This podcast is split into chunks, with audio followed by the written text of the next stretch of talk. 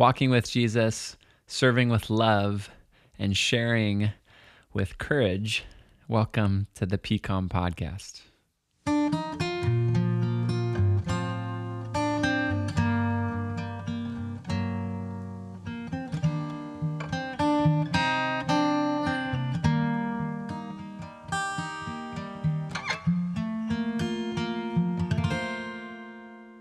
Welcome back to the PCOM podcast. This is Jeff Given.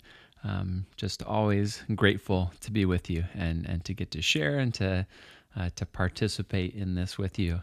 Um, thanks to Courtney for um, for her continued acceptance of uh, whatever it is I bring bring to this thing, um, and thanks for her her leading in all of this and uh, and all of her um, wise and and uh, encouraging episodes. Uh, sharing with courage uh, is part of our our mission statement at PCOM, and um, that that's sort of ringing in my head as as I uh, begin this episode. We've we've been uh, as a staff at PCOM, we've been um, talking a bit about vulnerability and and sort of what what are the the fruits that come from uh, when we're when we're able to be vulnerable with one another and um, and how are the ways we get hurt sometimes by being vulnerable with one another?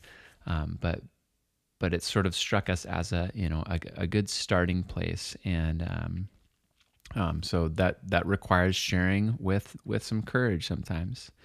Um, not not that I am a courageous person but I'll I'll need to kind of muster up um, what whatever is there to uh, to share some some stories with y'all.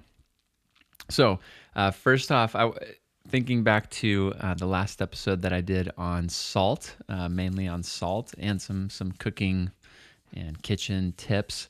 Um, I need to give some props to the uh, a couple of the women in my life, my wife Stephanie and my mom Mary.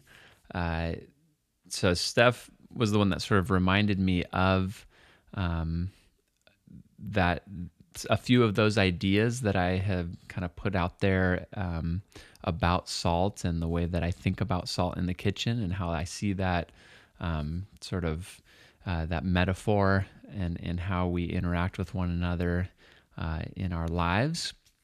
Um, so Steph had recently kind of reminded me of that and she is able to to state those things in a much more clear and organized way. Um, she sort of puts them together in in a really efficient way, um, and she has kind of used some of those examples and some of that encouragement to her staff. So she is um, a principal at an elementary school now, and um, she has has done a wonderful job um, being salt uh, to her teachers and to her parents and her students, um, and and especially with the teachers and the way that she can sort of highlight those um, those gifts and those abilities that she sees in them, and and sort of bring out the goodness uh, that that is already there. Um, and in the same way, um, I have. Uh, always seen this this with my mom um, from when I was very young. Uh, my mom has just been such a generous uh, encourager, and not not just in a general way of sort of parently uh, encouragement of "Yay, my kid is wonderful," um, but no, she she has has always um, been able to notice and point out really specific uh, just these glimpses of gifts and and bits of goodness that that she could see in me uh, somehow, uh, and in my brother, and and in so many others, and then kind of draw those out uh, in very specific ways. Um, I I had a, a, basketball coach my sophomore year who early on in the preseason, um, before before games started, he just said to me and I had never had this said to me before. He just said, You are a shooter.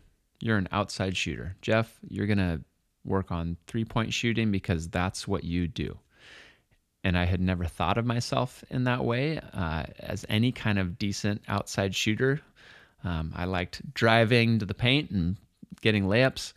Um, but he, he sort of made that claim on me and then endeavored to uh, bring it out of me and, and cultivate that in me.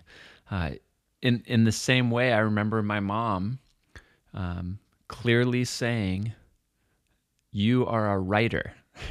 now, uh, there was there was definitely some some motherly bias happening here in what she saw, uh, and I know that most of what my teenage self put out there into the world was not going to have publishers just you know clawing over one another to get their hands on these masterpieces that I was writing, um, but her telling me you are a writer, it was an incredible encouragement to me. Um, and it was incredibly surprising to me the first time um, that she said that because that is, was not at all the way that I saw myself. Um, but it was it was an encouragement to to keep going and to not just give up on on reading and writing altogether um, because it, in my family I was a bit of an outlier in in this regard my parents, my brother, my grandparents, um, all incredibly gifted readers. Like they could just fly through books. Um, while I would struggle to read more than a couple pages without getting distracted, losing focus. Um, throughout my entire educational career, elementary school, junior high, high school, college, I I really only read a couple of books cover to cover. Uh, not exaggerating there. Um, and I was a history major that research papers. Um, it it wasn't until after I graduated college that I was able to really stay with a book all the way to the end. Um, and and I'm grateful to have since uh, developed an incredible love of reading. Um, but but it was um, so much my my mom's encouragement that um, seeing this thing in me that you are a writer, which to me also said um, you'll learn to to love reading at the same time. Um, that I was able to to sort of endure um, a lot of that that difficulty that I had in school. A few weeks ago on the podcast, Pastor Courtney mentioned. Uh, mention the verse from Philippians 4. It's verse 13. I can do all things through Christ who strengthens me. I can do all things through Christ who strengthens me. It's maybe a familiar one, one that is often quoted uh, out of context and used in all sorts of ways, um, both lovely ways uh, and also maybe some delusional ways. You can do all things? All things? Really? You you can do all things and it and if you can't all of a sudden do that thing then what? Then you're not christy enough? Uh, you didn't pray hard enough? Or or what? Um, but as courtney so wisely pointed out Paul isn't talking about accomplishing heroic feats here. I can do all things. That's not it. That's just not it. He's talking about enduring, enduring suffering, enduring hardship. The, the doing of the thing is more like simply being, just being in and during and through those most difficult of circumstances. And he's not doing these things or enduring these things on his own. It's not it's not a one-man job. At summer camp, let's take a detour here back in time. Uh, at summer camp, when I was maybe nine years old, uh, I can still picture this. One of the evenings, um, rather than kind of the the regular talk and time of worship from one of the the leaders, we had like a special guest. Um, and all of us kids were sitting in in this sort of amphitheater space outdoors under the stars um, and I, I can still picture this we had a the the guest speaker was this sort of karate dude um, this this buff wearing a um, a sleeveless um, I don't even know what it's called a sleeveless gown robe. Uh, he had a, a blonde curly mullet, which was just awesome at the time, uh, still awesome, and a rad mustache.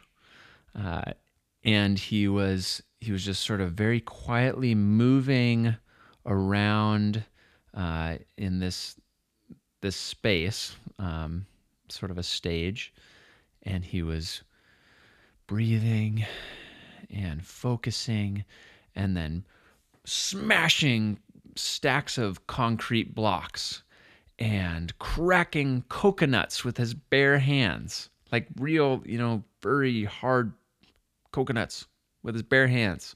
And I remember him ripping a phone book in half. And the whole while that he's he's doing all these incredibly um, difficult feats of strength, he's sort of rhythmically saying over and over again, I can do all things through Christ who strengthens me. I can do all things through Christ who strengthens me. Hey, yeah! I mean, this was awesome. For for a 9-year-old, I would still probably enjoy this. This was awesome. It was a great show. Um, and and there are certainly some uh, some lessons that I'm sure are valuable there, and there's some good stuff there. Um, no, no judgment. But cut to uh, that very night while I'm going to sleep on my little cot as a eight or nine year old, trying to go to sleep on my little cot in our little outdoor tent under the stars. And I am desperately pleading with God, please, please, please, God, help me not wet the bed. if this guy, if you can help this guy break coconuts, surely, surely, God, if you can help that buff dude smash through those concrete blocks, surely you can help me avoid this shame and embarrassment.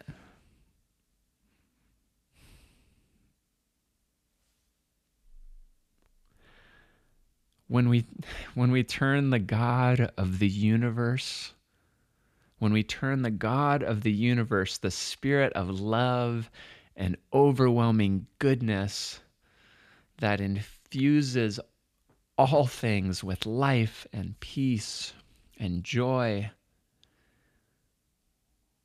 When we, when we turn that majestic source from which everything flows into, when we turn God into a small, gimmicky, wish granting sort of genie who uh, who just sort of picks and chooses this little god that decides to help a guy crack a coconut but ignores the child who who only wants to stay dry through the night when we portray god as so small and petty and preferential. I'm going to do this, but I'm not going to do that. We, we can cause harm when we read scripture that way, when we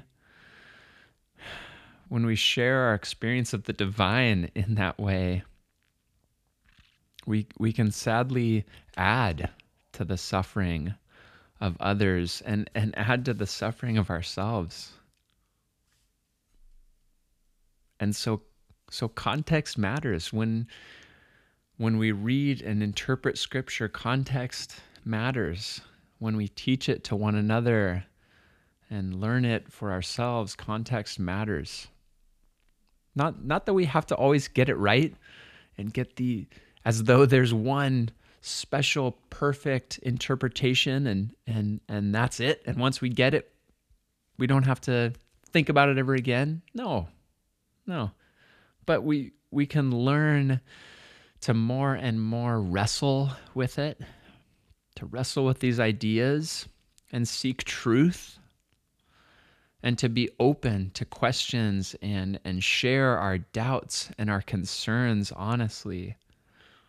And and maybe read at least the whole chapter that we're pulling this one verse from. Maybe read at least that chapter to get get a bigger sense of what's going on um and this particular verse that uh, that we maybe often hear this particular verse uh, follows comes after the the real key to what Paul is getting at here, um, and uh, and for some additional fun, let's let's bring in the King James version on this one. Paul Paul begins this little uh, oft quoted section with this. I have learned in whatever state I am to be content. I know how to be abased, and I know how to abound. Everywhere and in all things, I have learned both to be full and to be hungry, both to abound and to suffer need. I love that. I, I know how to be abased and I know how to abound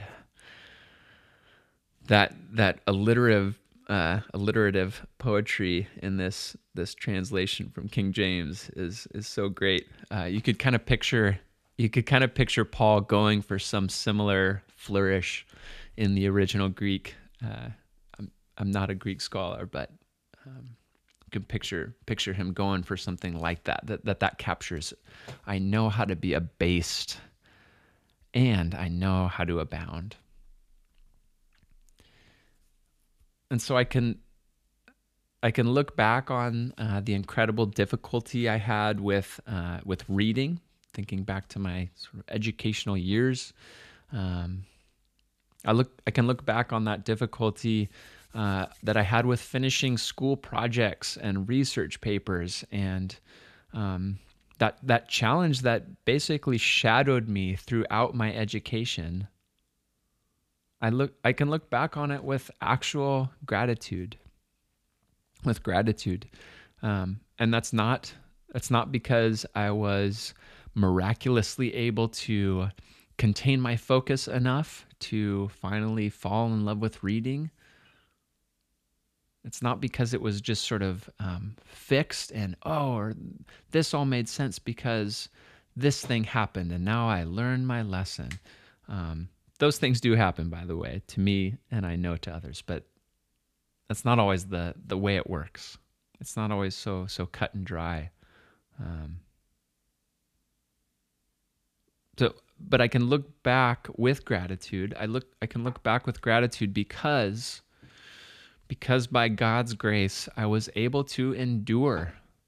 I was able to endure some really frustrating circumstances I was able to endure um, a significant amount of shame and guilt from from what I perceived as these academic failures because I really was carried. I was carried through a very long season of feeling inadequate um, in this way. I was carried by teachers and professors and fellow students and my family, um, by all of these these sources in my life who are incredibly patient with me, who worked with me, these professors that worked with me, even though um, I literally never turned in a single assignment on time. Um, that's that sounds like hyperbole. It is not. Um, maybe there was a piece of you know daily homework that went in on time but in terms of p- papers assignments research projects again as a history major i literally never turned in one assignment on time that's how much i, I struggled with these things and these teachers these professors by god's grace they were so patient with me they worked with me they um, and somehow also helped instill a sense of responsibility and um, and a an appreciation for you know deadlines and, and stuff like that. Even even though the deadlines would move, um, I know what that says about the term deadline, but um, eventually we got there. But I was I was carried through these seasons um, by others and and and by God's grace, and um, I I can look back on all of those nights as a child. I can look back on all of those nights as a child at summer camp or sleepovers. All of those nights just feeling so worried and so alone. I can look back and trust that that God's tender spirit was right there with me. I can picture those nights of that worried kid and know with all of my being that the Jesus, the Jesus who said, Let the children come to me, that that Jesus